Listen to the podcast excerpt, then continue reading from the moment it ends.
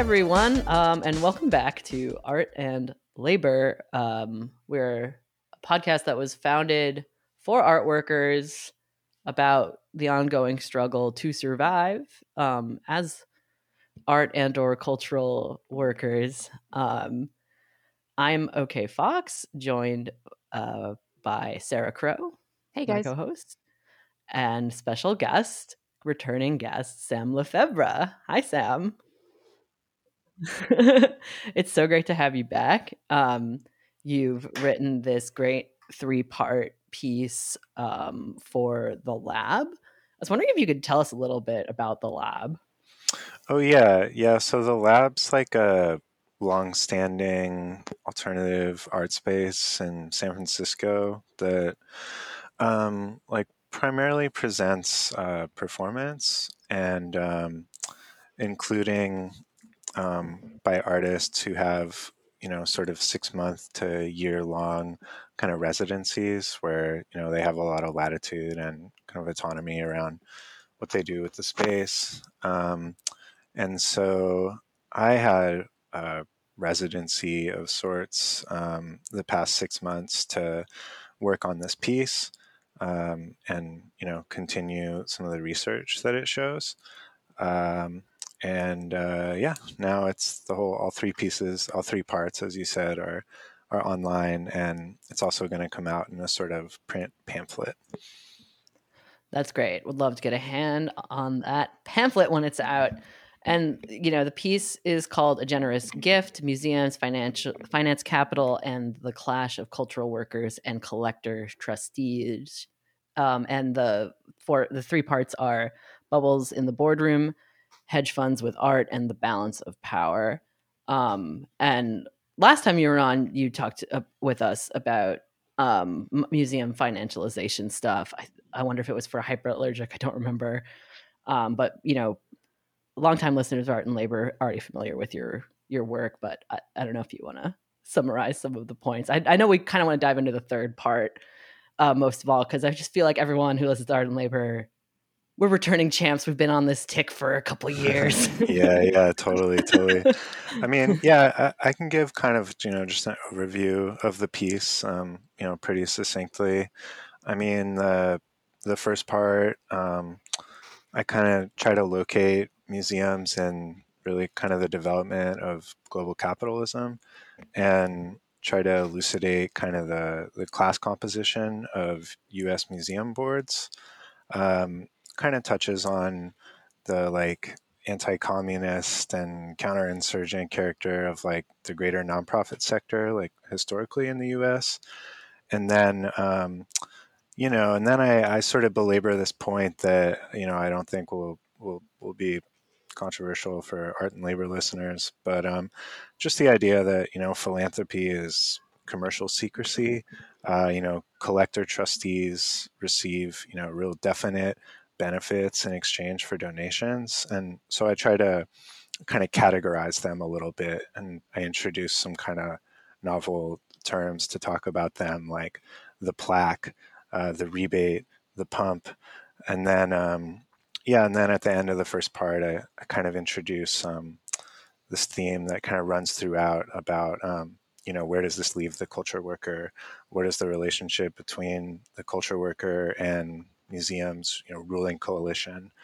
Um, and then the second part really focuses on museum endowments, um, kind of two aspects of them, I would say. Uh, the way that they're sort of invested in property markets, um, the way museums kind of play bank to enterprising landlords. Um, in other words, you know, they place endowment mm-hmm. funds in uh, with sort of private equity style real estate development firms. Um, and I illustrate that, and I can get into this in more detail, but um, I illustrate that kind of through my own neighborhood, uh, downtown Oakland, figure out which museums are kind of backing the development of luxury apartments, like down the street from here. Um, and then the other part of that uh, that is um, focused on uh, collector trustees who are whose financial whose firms um, you know receive uh, you know are basically paid to manage these endowments and i focus on one kind of particularly kind of outrageous example of that in, in Houston. Um, mm-hmm. And then the third part is, yeah, kind of mo- more explicitly addressed to, uh, you know, uh, new upstart kind of museum unionists or anti-capitalist culture workers, and sort of takes some of the research I did and um, thinks about how to um, how to sort of organize towards agitational and solidaristic kind of ends um, from that position within the museum. Yeah. Thank you so much for that really uh, great summary. Yeah. Um, been reading these pieces as they've come out, um, obviously. Um, but it's it's it's really helpful to to to hear it all together like that because you you you lay out a lot of um really concise um points uh whereas like i think a lot of the times um pieces about um endowments or museum financializations often fall into the like extremely neoliberal trap of like oh we just need to invest better. Right. Um no i mean we I, just need to it's whatever. like uh it's it's a good like three-headed uh serpent. Um in in that like a lot of times a I think it's like a really good uh they're basically that that these are like distinct topics on their own meriting their own articles but they do all work so like closely together in tandem to create like what we think of as just like the, the whole economy around museum and cultural workers. So um yeah. Yeah what would you say to people who like come to the conclusion of like um oh yeah we just need to invest differently um, you know, I, I mean, I think the the thing that I would talk about to, to someone who, uh, you know, is kind of earnestly advocating for that is the way that, um, you know, the, you know, the the the sort of um, the philanthropy managers, the investment managers, um, they're kind of ahead of us on that in the sense that they're already kind of anticipating critical attention turning to museum endowments in light of the way we've had so much critical attention on the source of wealth of uh, mm-hmm. collector trustees. Mm-hmm. And um, they are. Uh, preemptively uh, maneuvering like, yeah like yeah, yeah. Like, like, it's it's easy it's like even this does go into kind of a critique of like maybe even singling out particular board members like like the Warren Kanders protest was ex- mm-hmm. ex- extremely effective of getting that one board member off but was it like does it maintain a legacy of ultimately dismantling boards and does it mm-hmm. obfuscate the extensive evils of the board members that remain? Um, and has there been any sort of equity attempted to get, um, say, a worker on the board or um, in any of these in any of these institutions? Uh, I'd love to hear about it if it's happened. Um, I try to keep on top of things, but ever, ever since I had to take two jobs, it's been harder to keep up. Yeah, yeah, totally. But I, I haven't heard of any. I haven't heard of any such case.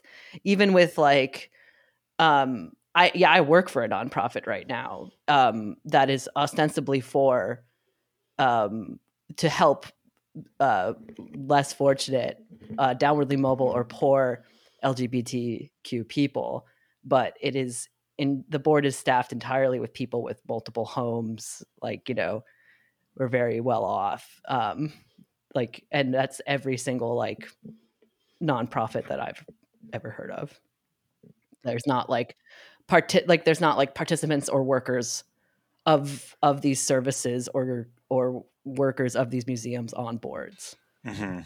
Yeah, um, yeah. I mean, there's no like uh, my piece, there's no like proposal for like amelior- ameliorating policies that you know I think art workers should sort of uh, urge like the current um, you know set of museum executives and board members to implement. Right? Um, I think you know art workers should instead be sort of organizing and and building power.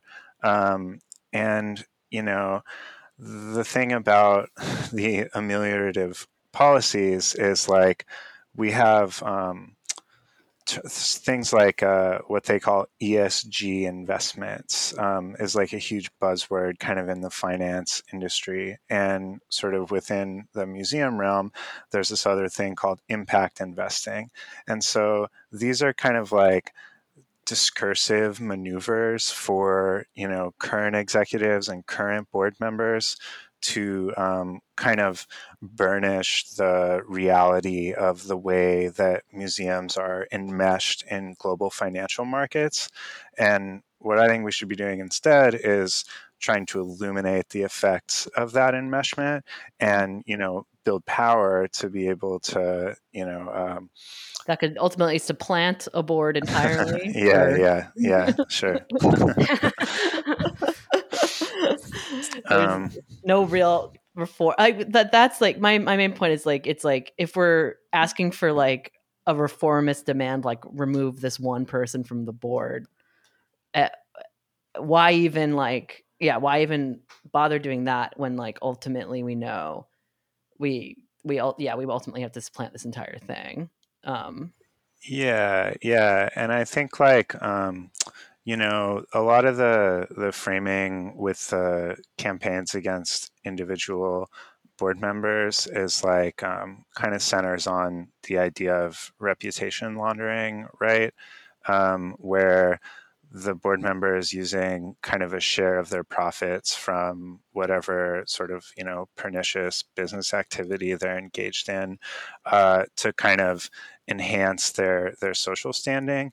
And what i want to sort of bring out with the analysis of endowments in this piece is that um, museums aren't only kind of symptomatic of these like um, you know the pernicious effects of these global financial markets or whatever they're actually driving all of the same things hmm. um, mm. via via their investments and that's a lot harder to see for a lot of ways that that the piece get into um, but if we uh, but we but it shouldn't be lost in the emphasis on individual trustees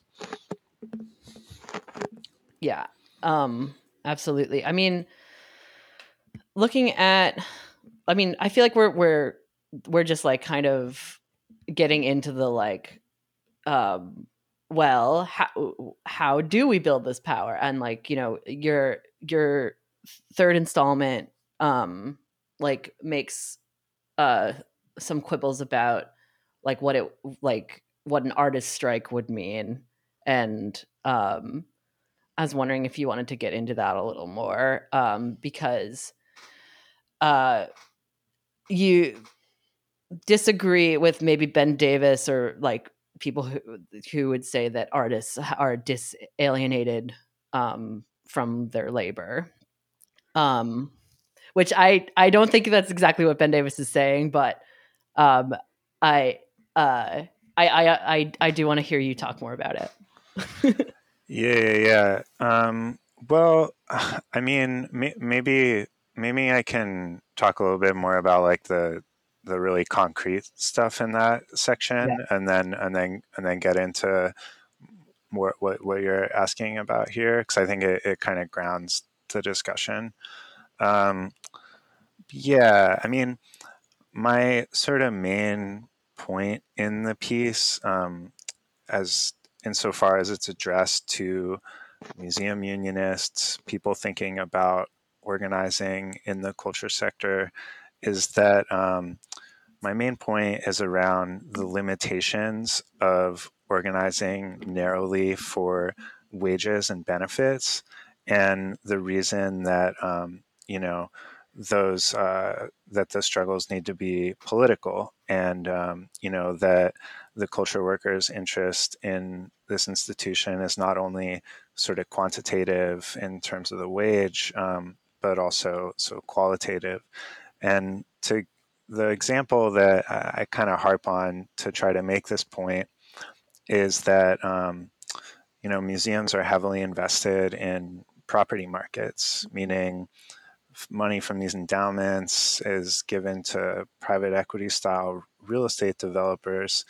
And in this situation, um, the uh, endowments like condition institutional growth on the stability of the financial markets that are driving housing costs, right? Yeah. yeah. So it's ex- ex- inextricably linked. Yeah, yeah. And so in that situation, you know, what is a raise? Uh, a raise is conditioned on you know the rent going up, right? Mm-hmm. So if um, you know museum unionists aren't agitating around um, you know how these museums are invested, um, it's uh, it's it's ultimately that raise it, it, it you're actually making a material argument because that's that's like something i was going to point to as a potential yeah. pitfall is because at a certain point it becomes counterintuitive like even if artists even if there are artists that are just like um, that aren't um, that are alienated from their labor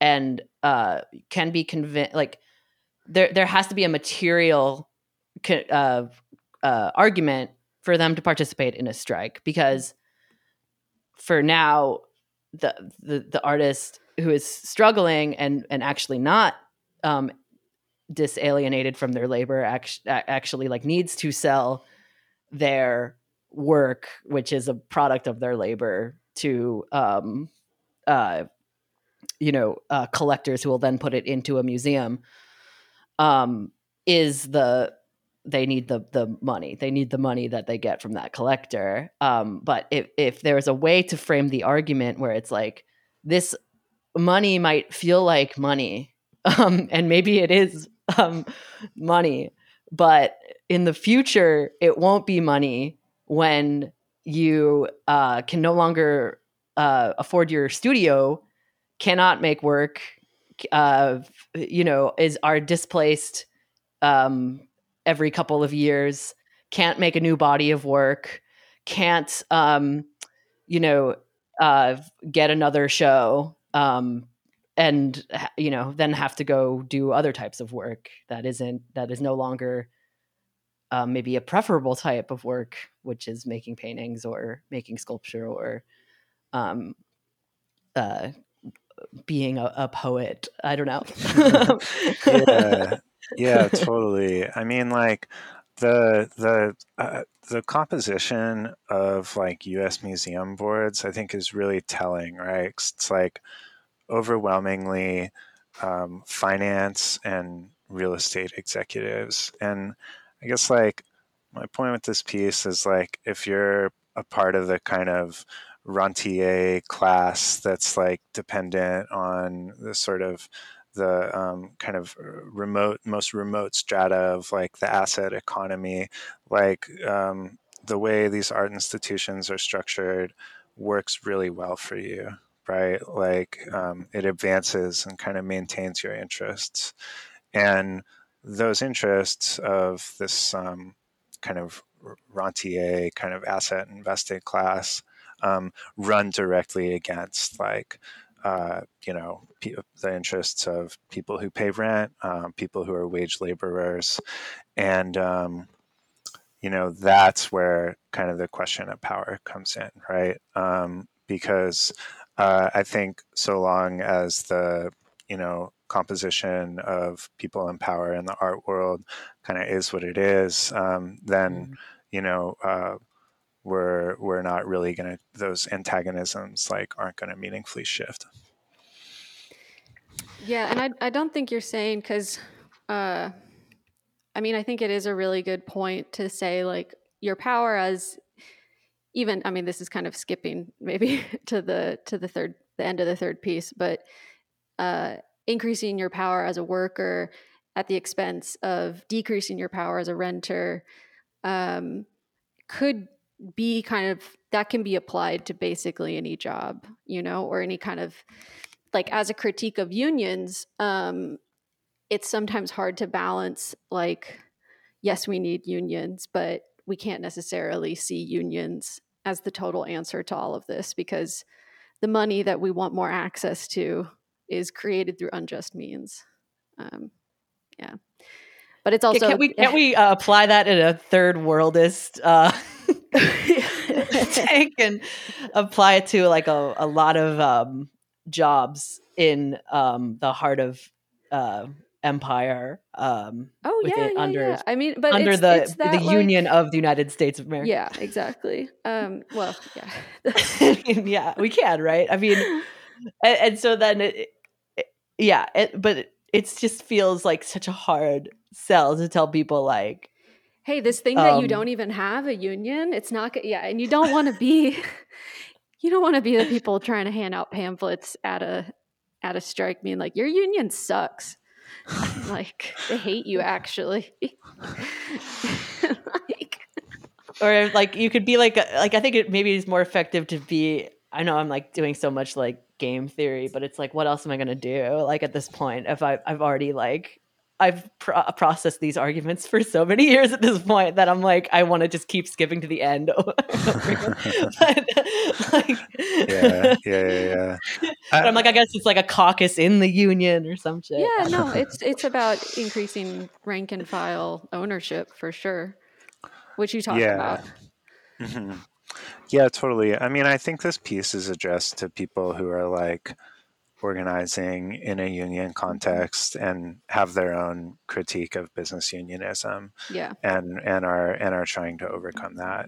Um, so it's not at all about like dunking on unions or whatever. It's about um, trying to develop like a more political and Mhm. sort of mil- militant tendency like within the new unionism. totally. there must be a way to like condense like the shit that that like pe- like that like I've I feel like I've learned over the past like couple years about like like say like the history of like UFT here in New York where it, it starts out a certain radical posture and then it just gets sucked out and sucked out and sucked out into the fucking UFT that we're stuck with now which is like actively um, making their members' material conditions worse. Um, and that's you know that's just one of many such cases. It's um, it's it's the way uh, I mean, Daddy Lenin taught us would this would go, and um, Yeah. It- Doesn't it suck when uh, it, people give you solutions to problems a hundred years ago?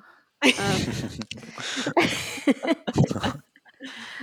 well, I don't know, but Sorry, I'm just like I'm not even framing this as a question. I'm just like go. yeah, yeah, yeah. Um, I, I guess maybe maybe I could like um, talk a little bit about about how this connects to my neighborhood. Um, Totally. Because oh yes, please. I, I guess like this this research, uh, re- the second installment focus on focuses on this, but um, you know this research kind of came to life um, for myself um, when I when I decided, oh well, how how do I connect it to like what I see every day? Um, and so you know I said like museums kind of play bank to enterprising landlords, and to kind of give like an example of what I mean by that. Um, you know, there's a new, uh, you know, big old luxury apartment building in downtown Oakland. It's called Atlas, and it has, you know, there's there's they have these in all the cities now, right? There's underground parking. There's a concierge to receive like your Uber Eats delivery. Uh, there's all these, you know, they're very very typical of like the antisocial character of kind of market market rate housing production in like urban centers now. Um, so the developer, it's called Carmel Partners, right? And so as a part of of kind of you know its its work in in Oakland, um, you know they get like the most reactionary lobbyist in town who opposes even the weak kind of affordable housing requirements that the officials have set up that that opposes you know all of these taxes that would support like public education. So this real craven kind of ghoulish lobbyist. And then they install um, one of their executives on the business improvement district downtown which is this you know quasi-governmental sort of body of, of landlords who um, are able to to sort of siphon tax revenue and then hire private security that's accountable only to them, right? So this developer's is coming in. It's this kind of textbook example of this kind of um, institutional driver of, of, gentrification that you know has um, this real kind of carceral kind of pro police effect on on public space, and so um, you know, so I, I looked around at, at, the the developments um, that were being done by what I keep calling private equity style developers, and what I mean by that is like just developers that raise money from institutional investors, which is like pension funds, museums, universities, sovereign wealth funds, um, and then um, you know I, I, I went and I found the names of some of these developers' funds themselves, either through like uh, their websites or through trade publications. And then um, I went to the um, ProPublica has a mm. non nonprofit explorer tool, which I'm sure a lot of people are familiar with. And there's like an advanced search function where you can search like the full text of nonprofits tax returns.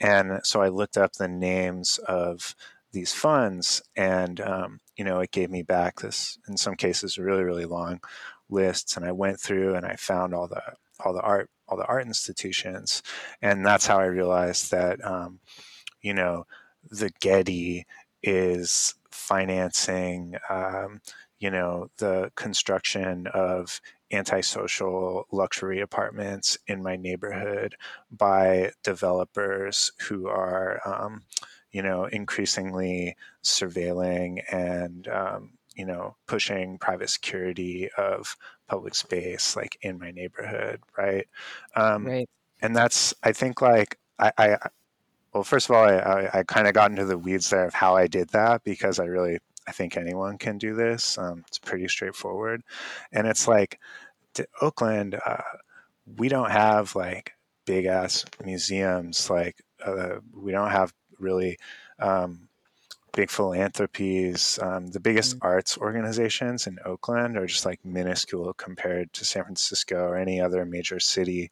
So it's like I think if you live in like New York or LA, like you can look at the the, the shed or the broad and like yeah the and people have mm-hmm. um, yeah yeah and yeah and like the and you can see really clearly like how those are like you know, yards yeah how it's mm-hmm. a part of these huge gentrifying projects or whatever but like in my neighborhood you know the arts are among the institutional drivers of gentrification in this kind of obscured way um, that I think if we if we bring out through some of this kind of research, which can be mm. done by uh, you know museum workers, museum unionists, then it really opens up um, points of kind of solidarity and mm-hmm. coalitional counterforce, and it's going to lead some of these culture workers into um, you know organizing across sectors and maybe realizing that oh, my power rests uh, more in organizing with a tenant as a tenant in some situations than it does um, through organizing like as you know an artist or someone in the arts. Well, I mean, I, I think what's uh, or as both can be fantastic. I mean, I've been thinking a lot about um, about strikes lately, um, and you know they because of the you know Roe v. Wade stuff, um, that whole thing, um, that whole situation. But that like what kneecaps so much of the American left is um, our inability to really have a, a big strikes because I mean we've had all of our unions completely destroyed, which is why even if even if like the union is advocating for like uh, wage increases that are dependent on like exploitation of laborers you know they're still useful because like that is that is like the easiest way for workers to organize themselves is through unions and also cross pollinate with other unions um, and uh, yeah. I mean, it also like uh, I, on the even more depressing end of that, like of um, like uh, you like labor aristocracy stuff, Mhm. um, are like s- groups like the Teamsters who did organize in artistic sectors, maybe not exactly museums, but like think about like film and television or think about like um ones that have been like industries that are similar um that have been organized for a really long time um and they just kind of get more conservative um because they're they they're able to organize enough to um uh to, to kind of do the the uh uh I I got mine Right. um I got I have a house in Long Island now um fuck off like there there's at a certain point it, it the the The they can solidarity make enough dissolves. No, I Yeah, it think you're dissolves. right. Yeah, but I think they uh, it's and they can uh, I think that can be ameliorated, and uh, it, but I think it's it's that.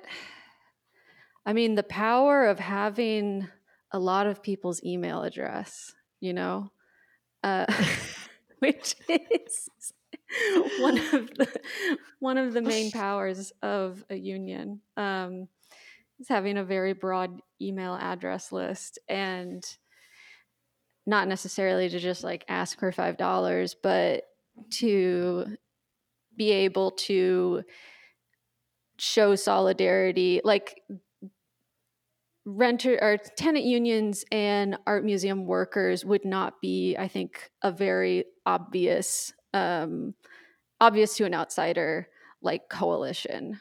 And but this is how like you build movements is by being able to identify the common enemy and say it in really specific ways and then uh being able to and I think even other. like the homeowner types can be reached, like you know, or like um, like I oft I, I also think of like owner operator artists are kind of in this um grouping as well, like the type of artists who. Uh, like you can either become Jeff Koons or you can become Nan Goldin, um, and uh, yeah, and and it, it, it- like I guess like it's it's kind of a a multi argument thing where you have to be like, well, what about your fucking children? They're not going to be able to do what you did. Like, you know, it becomes like that argument. That becomes the, the next material argument or something. Yeah, I mean, um, I guess yeah, Sarah. I mean, you said something about like tenant unions and like art museum uh, unions not being sort of ov- having obvious connections to each other or something like that. And I, I guess I would, I mean, what that made me think of um, is the Museum of Fine Arts Boston, where I believe it was last year. There's a, a tenant union in in Boston called the Greater Boston Tenants Union, and um, one of the sort of councils or associations that are organized, um, you know, sort of affiliated with the broader union, it, have the a landlord who is, I believe, a, either a board member or just a major donor or both at uh, Museum of Fine Arts Boston. And so the tenant union did an action around this centered on on the Mm. museum. And I wrote a, I remember I wrote a, a short sort of news article about it for Hyperallergic. And then of course, uh, you know, as we know, the the workers at this museum have since um, you know organized, and I believe they did one of the few uh, examples of, of strike action among museum unions that we've seen recently. Um, so I, I think in that case, like the connections actually like right there, like well, exactly. but it's like uh, that. uh, I mean, one of the weird, one of a stupid thing to have realized at some point when I was like, man, why do all of these same names just show up everywhere? And it's like, well, like, because there's a lot of jobs for rich people. There's a lot of shoes that rich people have to fill, but like their whole class depends on there not being a lot of them. and so like we have we have these threads to almost every industry um, just because we have an upper class that runs everything and they tend to run a lot of diff they tend to have like their hands in a lot of different pots which i thought was a really great thing to talk about um, in about I believe it was yeah it was about Museum of Fine Arts Houston and how there's this revolving door of like clientele access on both ends as like in if you're like an art collector wanting to get into real estate or if you're in real estate and wanting to get into art um mm. So yeah, yeah, yeah, totally. Do you want? Should I? Should I could? I can break down the the Houston section. That would be awesome. That. Yeah.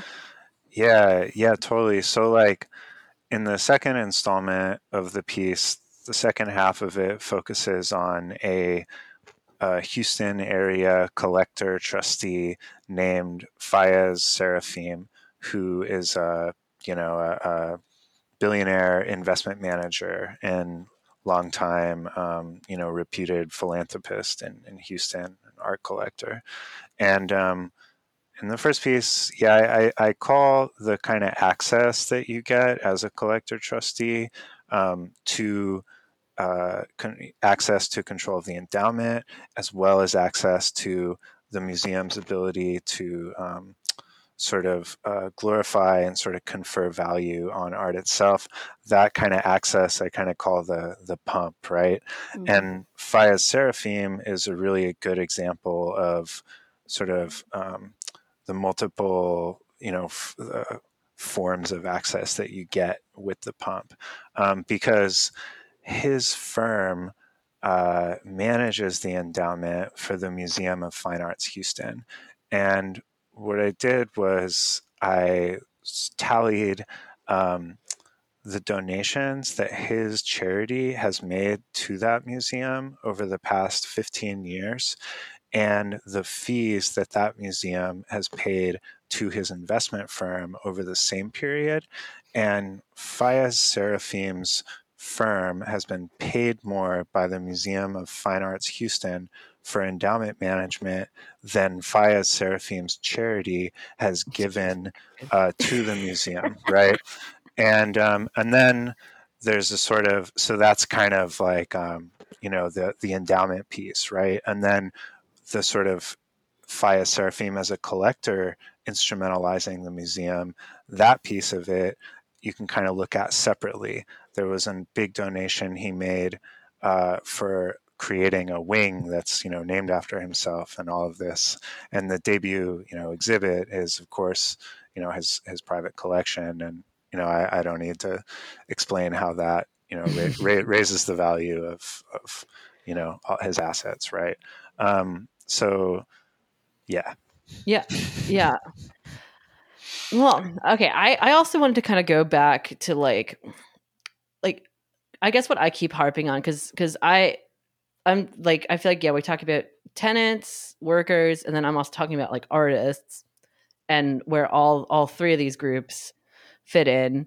Um, for like, and I think, I'm thinking about things like, like in, in my neighborhood or in uh, Boyle Heights, where um, it's uh, the the more like grassroots tenant groups are just they they have they have a survival posture of like any art thing coming into our neighborhood is going to fuck with our neighborhood like um the DIY space that's you know open to any everybody is going to fuck with our rents and fuck with our homes and um and, and not so, wrong but then they're but. absolutely not wrong uh and and it's like meanwhile you have these downwardly mobile young people who maybe can't live where they grew up maybe they're trans from a conservative state with no trans health care maybe they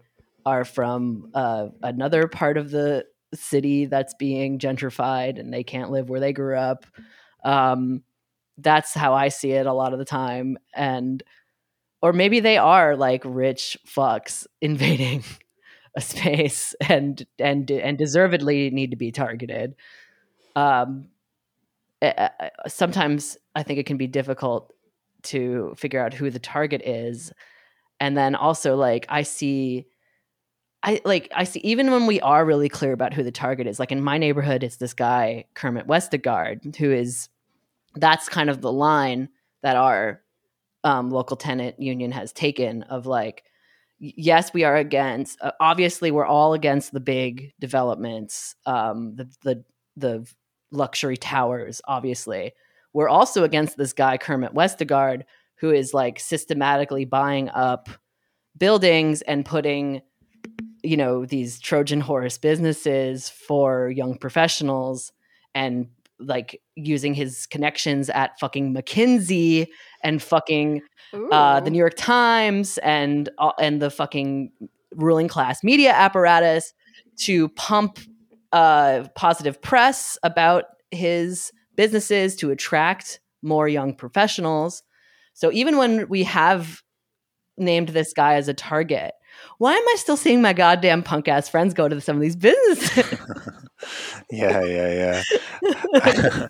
I don't know. I mean, I mean, you mentioned like you know Boyle Heights, where obviously there's been a lot of like militant kind of anti-gentrification struggle and, and other kind of activism in, in recent years. And I, I don't want to like, you know, I, I think there's a lot of like contradictions and conflict, like even among people working in mm-hmm. coalition mm-hmm. and in neighborhoods like that. But what, but what you made me think of is just uh, this past weekend, I was at the, um, I was in LA. I was at the Autonomous Tenant Union Network convention, um, which was really cool and kind Amazing. of the the sort of sponsoring, I guess you could say, I don't know, the the host organization and the most sort of developed organization in the autonomous tendency of tenant unions was the Los Angeles Tenant Union, and so you know the Los Angeles Tenant Union was basically hosting people from all over the country at this convention. And um, one of the nights there was a there was a, a after party at an, a multi-unit organized building in Boyle Heights that um, is like a multi-generational, um, multilingual, uh, multi-unit building, and they've been on rent strike for two years, I believe, and they've successfully um, defended tenants from several uh, individual tenants within from several eviction attempts. And um, and yeah and we were all invited to uh, this big block party. They shut down the street. People were dancing. There was speeches. There were you know lowriders uh, cars cruising through doing hydraulics and all of that. Super fun. Wonderful. and um, and I guess yeah so what what you made me think of with um, respect to the the the militant posture against sort of interlopers that you know we've all read a lot about, like in in that neighborhood and some others, is just um, is just the fact that uh, you know, in my experience down there, the the organized tenants of Boyle Heights are very open to people who are sort of in the struggle with them, you know, and we're actually like very gracious hosts, you know.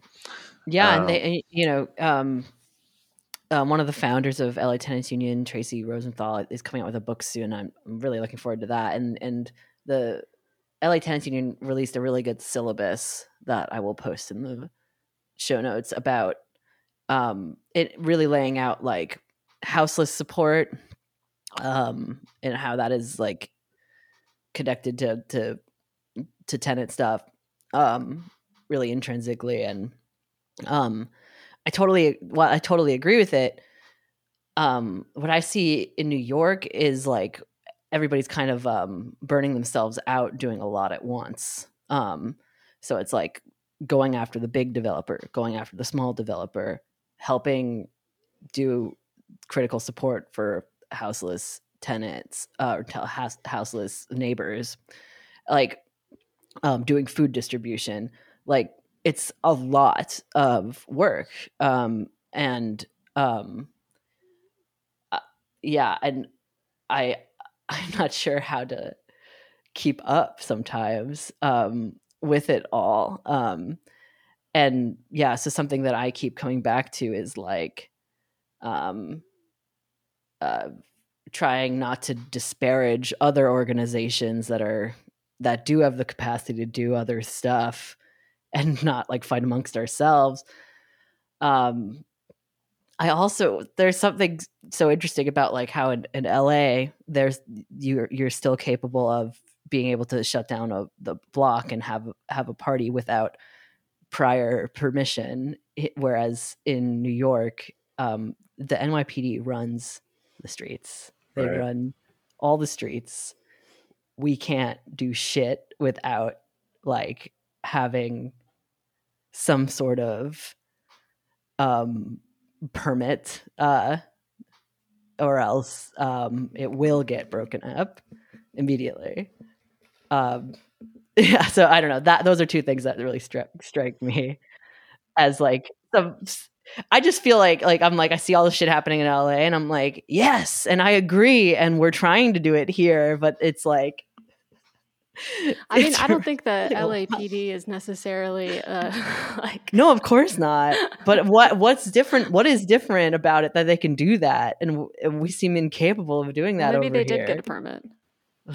Maybe Uh, I don't. I don't know. There, there, no, there were no no permits pulled for for this for this party. doesn't sound like it. It uh, only, uh, but uh, you know, it's but obviously it entailed like um, there was, you know, a de- de- degree, maybe? degree of support from from the whole block around around. and that is a form of defense. If you if you're confident that the entire block is organized and on board, yeah, then they're not going to play, you know, surveillance to the to the piggies to come, you know, well that's out the always the whole thing is that um like ultimately humanity is sorry humanity is just like a bunch of people in a room together.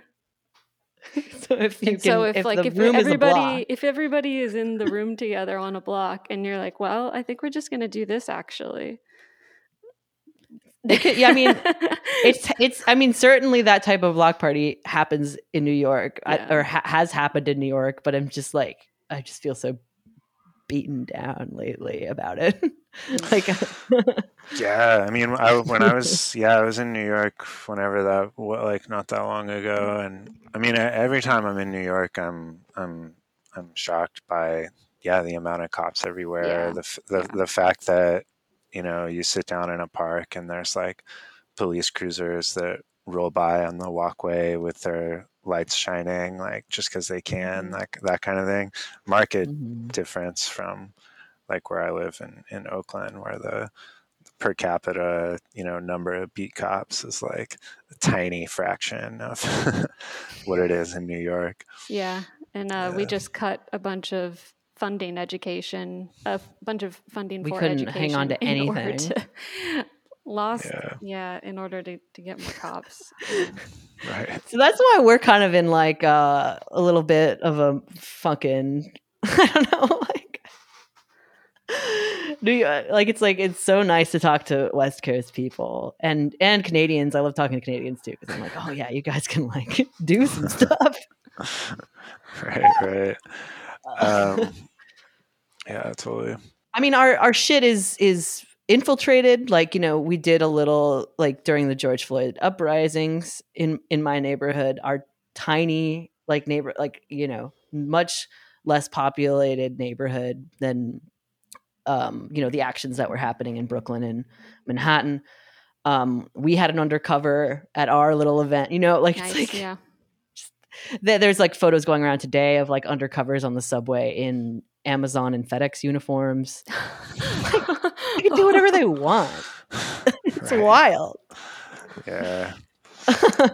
but I think like I think it is like a if you think of it like a battlefield like it, it it's going to be like uh um a, a lot of like okay well maybe once Amazon is more organized and like you know these are like these could then be like allies and we can maybe grow that way and like counter the cops that way or like you know it, it's also like wow why like when i was reading through your piece i had all these comments that i was sending to sam where i was like um how like okay we we take over the board. The board they're all they all have their own army in the form of the cops and so it's like do we need to build up an army and like Well, I- to counter it they don't even need. I mean, at a certain point, they're not even going to need the cops because they're going to have all those Boston Dynamic puppies. oh yeah. Everybody has their own fleet. right, right. Um, ex- experience artists will build for them. maker the Maker Faire will build for them. I I um, personally look forward to our uh, feuding warlord era that is upcoming. Honestly, yeah. if it's going to be this way, the Balkan balkanization, Balkanization, of yeah. the United States. No, it's Yeah. I, I- yeah, it, it's uh, what is it? When is holy shit? When is Inuyasha set? Like the 1200s, 1300s? Japan is Feudal- completely feudal fractured. into- Sorry. Anyway, um but yeah i mean obviously like Da- david graeber before he died like wrote about um the uh ties between um the museum and the police state um if, uh i just uh, you know along with supplanting the board of the museum we have to we have to somehow dissolve or get like supplant the cops um too um which is difficult because their whole job and why they are paid like three times what a teacher is paid at least um is so they they can you know be the little like you know union busters like and um solidarity busters and well, yeah, and I Uh, think it's why, like, I, I, I mean, you kind of talk about it, Sam, as if like it was just this super simple little thing that you went into researching this, but it's like some, it's some gumshoe shit, and like that's the kind of very direct um like i was saying like those are the very direct ties that we need to make in order for you to really like abstractly a lot of this makes sense but you don't necessarily see it in your neighborhood until you start actually looking it up um and you you got to actually like confirm all right like this stuff is real. Like this kind of this nebulous political talk that we have all the time it's based in reality. There's these material connections between struggles um, and it's important to be able to point those out and say fuck this guy in particular um, Yeah, yeah, yeah, totally. Um, yeah, I mean, you know, I, I in the piece, you know, I make a lot of, um, I, I use the example of kind of tenant organizing and, you know, and, uh, you know, I, I focus when I'm looking at the endowment on museums investment and property markets. And I think that just has a lot to do with my personal kind of preoccupations as someone who is kind of coming out of doing some critical art writing and finding myself just like more and more focused on on tenant organizing and feeling like I'm actually led there over and Mhm. over by the kind of research I've done, you know, as an arts reporter. yeah. Tenant I mean- tenant organizing is tenant unions is like the little black dress of uh, it always fits. Yeah. It's always fits any occasion. Appropriate for for anywhere and anywhere I mean, it's certain like certainly even like when I was coming out of school and feeling like, like I don't know, like because I went to SUNY Purchase and like I I I had like tried really hard to get into the private art schools and do that route of um eh, like yeah I'm gonna be a fine artist. I'm gonna do all the things. And and then kind of I think going to SUNY Purchase really helped me uh, ground my experience of like, oh, not everybody can do that, or like not, not everybody is like a, a like is able to just like even if you try really like as I tried so I was such a big try hard in high school, and like I was like, yeah, I and I, you know get I got into MICA RISD all the places, and it's like, um, and and I could have like gone there and been in debt and there's tons of people who do that um and god bless and fuck that sucks and, but it's like um yeah there you if, I, I ended up like thinking having to think about that position um in my undergrad and and i think after that was like well if i could just like have a place to live cheaply i could like kind of do a practice build out a practice in in, in the way i want to and then just finding that to be completely untenable and just having to take uh, day job after day job Mm-hmm. of like and like being like, well, I'll do a day job and then I'll um, help out with the local DIY space, and then the DIY space can't function and can't stick together either. Like you know, like over and over again. Um, yeah, Or sorry, you need two j- day jobs now. yeah. Now I need two Now I have two day jobs to do. to do anything and i can't and i don't have time to make work um and it sucks but um i don't know. I i think like i i i agree with i i I came to this conclusion too and i but now i think i'm and i and i was tenant organizing for like over six years or something and um now i'm at the point where i'm like kind of ready to give up because i'm just like feel like i'm putting my head against the wall there too and i'm like, Uh, you should you should have come to this to this Aut- convention this past weekend. You'd be super inspired again. that's what i really i really need that because i'm just like uh yeah it it um it, it i don't know maybe maybe it's because i'm in the in the neighborhood i'm in and it's and it's just being so inundated heavily right now um and i'm i literally work in the epicenter of it and have to see it every day and and, um, and maybe I'm part of the problem too, and then that becomes like a whole like existential crisis of like, are you part of the Kermit squad or are you outside of it enough? You know, Kermit, my shorthand for like small, smaller landlords or that are popular with. After the guy. That's his name, Kermit Westergaard. Kermit Squad. But I, you know what I mean. Like, it starts to get fuzzy, and then like I don't know. Um, but that's again a, a situation where like it's it's that like um connecting your work elsewhere to the other work elsewhere uh because there does need to be like yeah Yeah, I, yeah, I, I, I- yeah, Mm. totally. I don't yeah, I, I think like I don't know. I, I- I think like a lot of people who work in the arts or are artists are always asking themselves like, how can I like conduct myself uh, ethically within this like vexed, uh, contradictory economic Yes. sector? uh, You know, when like I- Over and when- over again. when I and I and I think like that question, you know, I'm I understand it. I've I've been there, but um, I, I just think you know it's it's um it's not the same as asking yourself like, um, you know, how can I oppose and like undermine and attack um, capital, uh, landlords, the state. And I think if you Mhm. ask yourself those questions, then like what to do starts to become a little bit more clear. That is know, a really especially yeah i love that especially if especially if you find people whether or not they're also in the arts who are asking themselves the same question.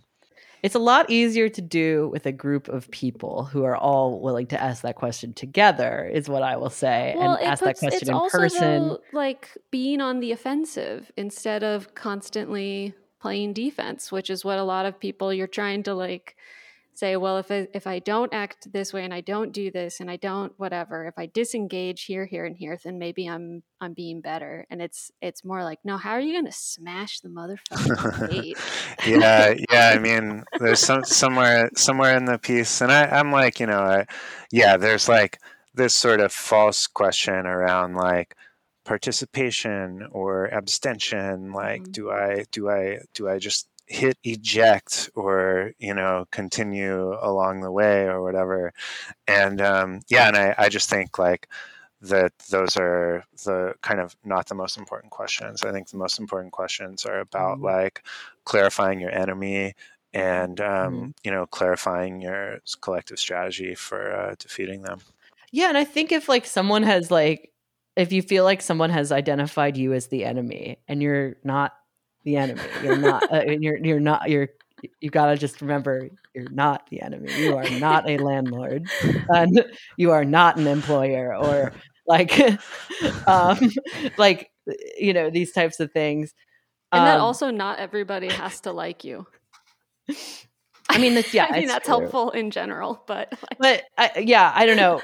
Like to me, it like it's like okay, we we all have a lot of clarifying to do, um, and like uh, you know, being being in the, in the epicenter of a gentrifying neighborhood, like that, it feels like there's a lot of like tensions between two like different um, radical groups um, that are both clearly in alignment um, in everything, but like uh, who has been there longer or who is um, more oppressed along um, you know different language justice immigrant justice like uh lines um yeah that what you're talking about sam really going in and clarifying enemies together like in person i think is really important Yeah, totally.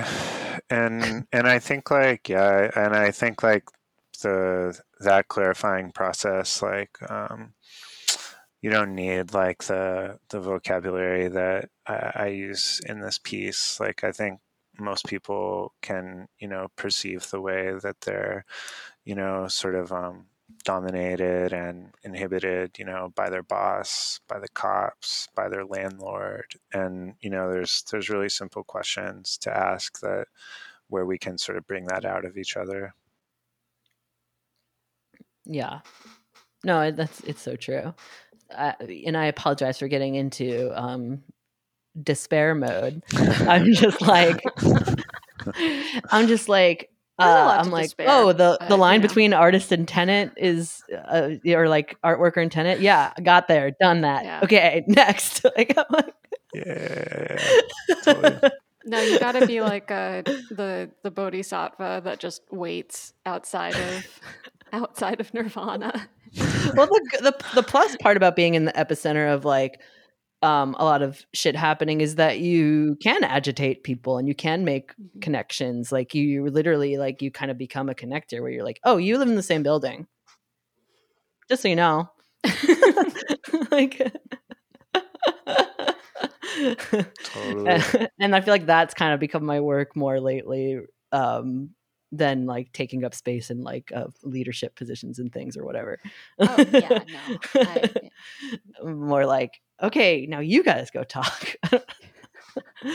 I don't know. Um it, it- but yeah i don't know. It's a struggle and i also like feel for people who um who are working artists um you know because like they're constantly having to to take like um the easily I- identifiable blood money um that for some reason like is is people can like understand easier than their own jobs um, or something um uh and and and they're kind of like put on a a, a special pl- platform where it's like you know the artist has to not do their artwork because this is so evil but i'm still gonna go do my stupid job at fucking target every day or whatever you know like Yeah. um, uh, I think it be yeah, a lot of times um it's it's kind of like how the trolley problem gets really unproductive at a certain point because it just becomes about like, well, what are you personally willing like to keep on your conscience as like an indiv- individual uh yeah and it's also like uh, it's like yeah why like it's or like again did you guys ever play that like google google was trying to like they did a survey oh no it wasn't google but there was a a survey you could take online that was basically like going to feed data into um, autonomous cars on like who to crash into. So it would give you Oh like who would you crash into this child inside the car or old person outside the car you know what i mean so also trolley problem in a very unproductive way like like a um a Turing test um that's training an AI uh the Tesla AI to um hit children and not businessmen or something. Yeah, I mean, what I I thought that I gamed it, but I doubt that it was actually picked up in it. Where I was just like, well, anyone in the car should die. They made the decision to get into the car. So. yeah. a little off topic. But. Oh yeah, I, I like that. I mean, one of my favorite types of like East Bay or Berkeley crank is like the the cyclist with like a laminated sign strung to their back that's like "Stop driving," you know. I made a I made a I made some like I made like a, a, a spoke card for my bike recently in in homage in homage to them. It says like it says uh, spare the air, drink gasoline.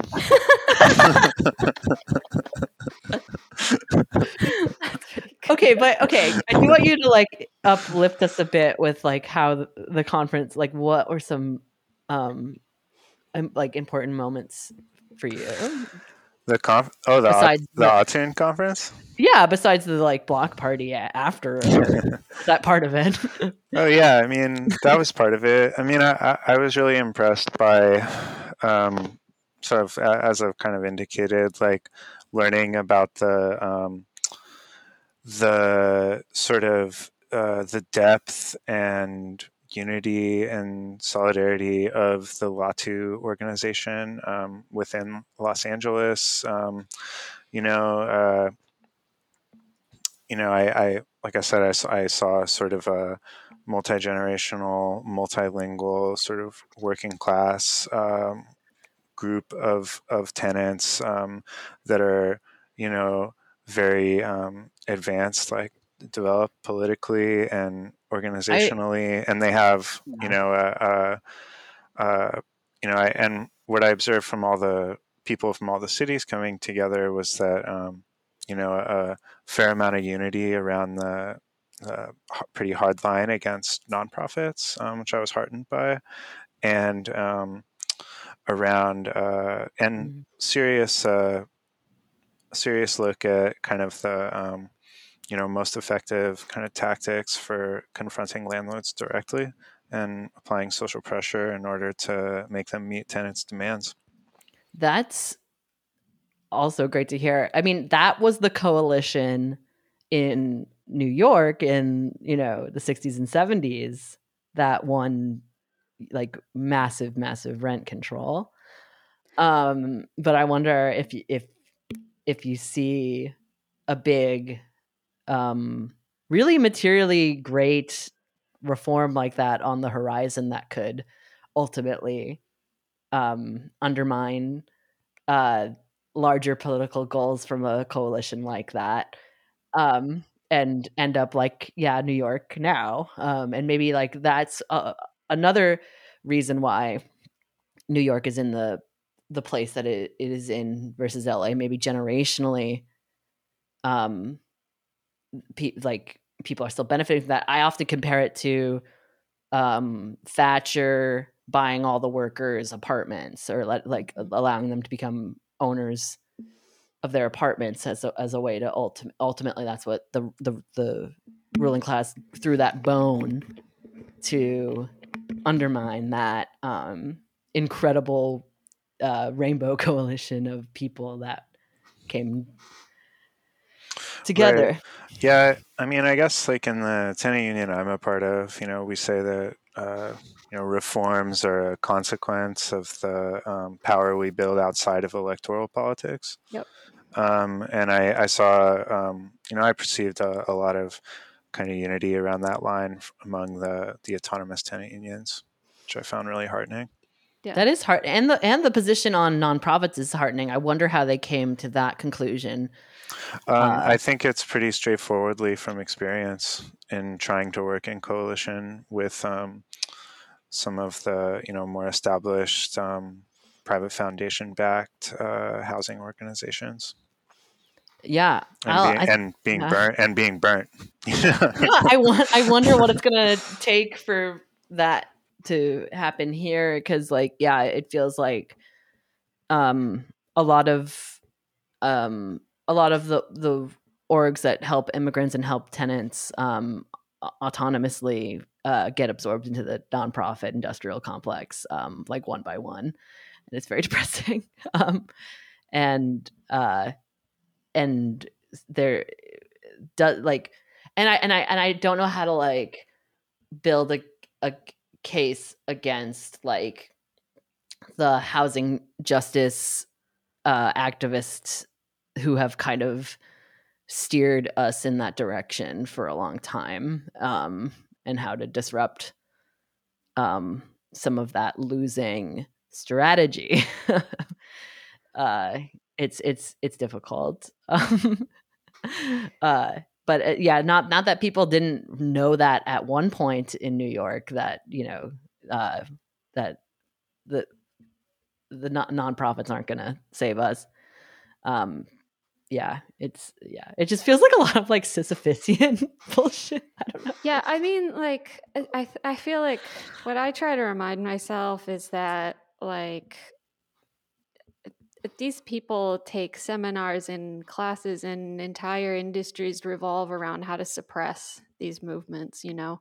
Mm-hmm. And if you have a ton of money and backing on your side to like come up with a bunch of ways to destroy kind of small scale local power, then um, and and we don't have that. Like I was listening, I was just like listening to something and they're talking about like, oh well, you know, like why can't we do what the Tea Party did? And it's like, well, the Tea Party had Koch money like like a lot of it like a lot of money so it's not right. really like it's it's a little sisyphusian but it's i think like it it's not it's never going to be easy i guess like ever um but it, we just have more people so it's always it's going to work out eventually yeah yeah totally yeah I don't know. Yeah, I don't know what it's gonna. I don't know if I don't. Yeah, I guess it's like, it, it, yeah, the type of strategies that the, the like that we're getting to now are like not appropriate to record on a podcast. So it's um, it's like that that time of the episode, I suppose. yeah, yeah, yeah. The sun has um, set on the East Coast, and uh, uh, yeah, uh but yeah, obviously, um, it's it's it th- this type of conversation comes out with someone like you, Sam, who is like just extremely researched and dedicated to um, thinking through this stuff, and um, I I appreciate you like going on our little like meandering kind of journey here because it, it, it's a lot to un- unpack. Um, you know not oh, only yeah. like you know uh, our our power as workers, our power as tenants, you know, um, and then their power as trustees and um, developers and also bosses and also you know. I just love when someone has a beat. Artists like love to say right. like oh i just have so many hats. And it's like okay now you have to like organize all your hats. Right right right right. Um yeah totally totally. Um yeah i'm trying to think uh what to maybe go out on. Are we at that point? Yeah i i feel like I, yeah I, if you have anything upcoming i'd love to hear about it. Um I'll, you know also uh, would love uh, the physical edition to distribute. Oh yeah, yeah. It would be it would be cool. Um, yeah, they're like free to anyone who just like gives me or the lab an address, and then we'll get a copy. And of course, I'll, I'll send you a stack. Um, so yeah, yeah, if if we could plug that in the in the notes somewhere, that'd be cool. Yeah, um, everyone can uh, read all three articles that are out now on thelab.org. Um, and yeah, and if you're anywhere near San Francisco, you should be supporting stuff like the lab. Mm-hmm. Um, these are our spaces we must protect. That. yeah, yeah, um, yeah. I don't know. Maybe, um, maybe the last kind of thing I'll say about the piece is, especially the third installment. I mean, there's things in it that are like totally in tension, right? Like like a lot of how I've been talking is um, sort of uh, premised on kind of like you know, uh, as if like the museum is the state and the workers are going to seize power and then it's going to be like, uh, you know, the, the workers museum, right? And like you can kind of call that, hori- that horizon like, you know, the kind of like workers self management as like the the horizon of like museum struggle or whatever. But you know, at mm-hmm. the, at the end of the piece, I kind of try to just like blow that up a little bit because you know I, I, I think of the horizon myself more as like the abolition of museums. I, I think mm-hmm. like everything, um, you know, um, uh, you know, I, I, I write in there about like museums maintain like a, hierarchy of aesthetic practice, but it's not really like what we think. It's not really that like museums only allow in like certain kinds of cultural expression or whatever. Like I think, you know, recent it's decade not, meaning meaning it's not a problem of representation. It's not a problem of yeah. Um, yeah. If we just if we because some people they say they see democratized museums and they think like that means okay let's uh get like uh what is the word? Deacqu- deacquiesce? What is it? I forgot what it's called. Like deacquisition yeah. a bunch of our warhols which fuck warhol who cares? And and and then try to make our collection equitable that some somehow. Yeah yeah. Uh yeah i mean I think uh, you know. I mean, I mean, I'll just read like the very end here. It's yeah. like, you know, the the liberation of proletarian aesthetic energy is not the freedom to be an artist. It's the disintermediation of social production. Museum's hierarchy of aesthetic practice primarily subordinates this form of creativity, the emergence of communist life, and an already existing tendency towards revolt against the wage relation.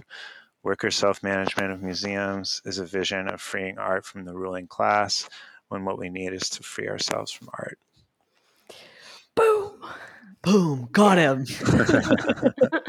so, you know, and, and like I said, I think that's like in intention with a lot of sort of the, the writing elsewhere in the piece. And that's an interesting tension to me. And I, the one that I feel like I kind of live in. And I don't want to present what I'm saying as like more consistent than it is because I think it's inconsistent in some ways. No, and I love the part where you're like treat this as a living document or like like you can just like like a, like a like a ready made and it's gone like you know like it's like oh yeah. Yeah like, yeah. In- instant litter. Yeah yeah. instant litter. I love I love taking that um like being very clear about that like like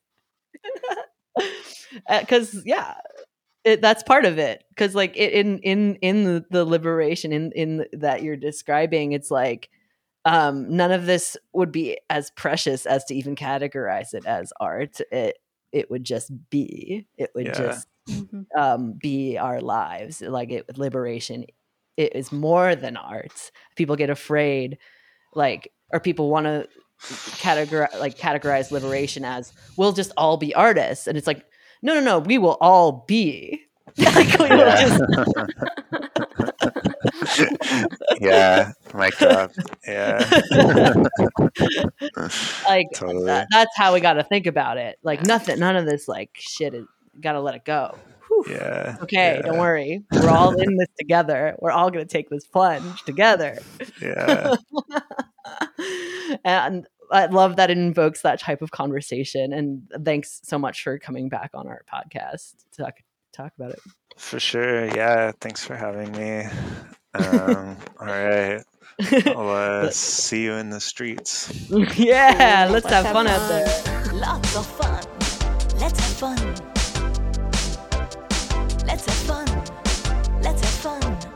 早饭。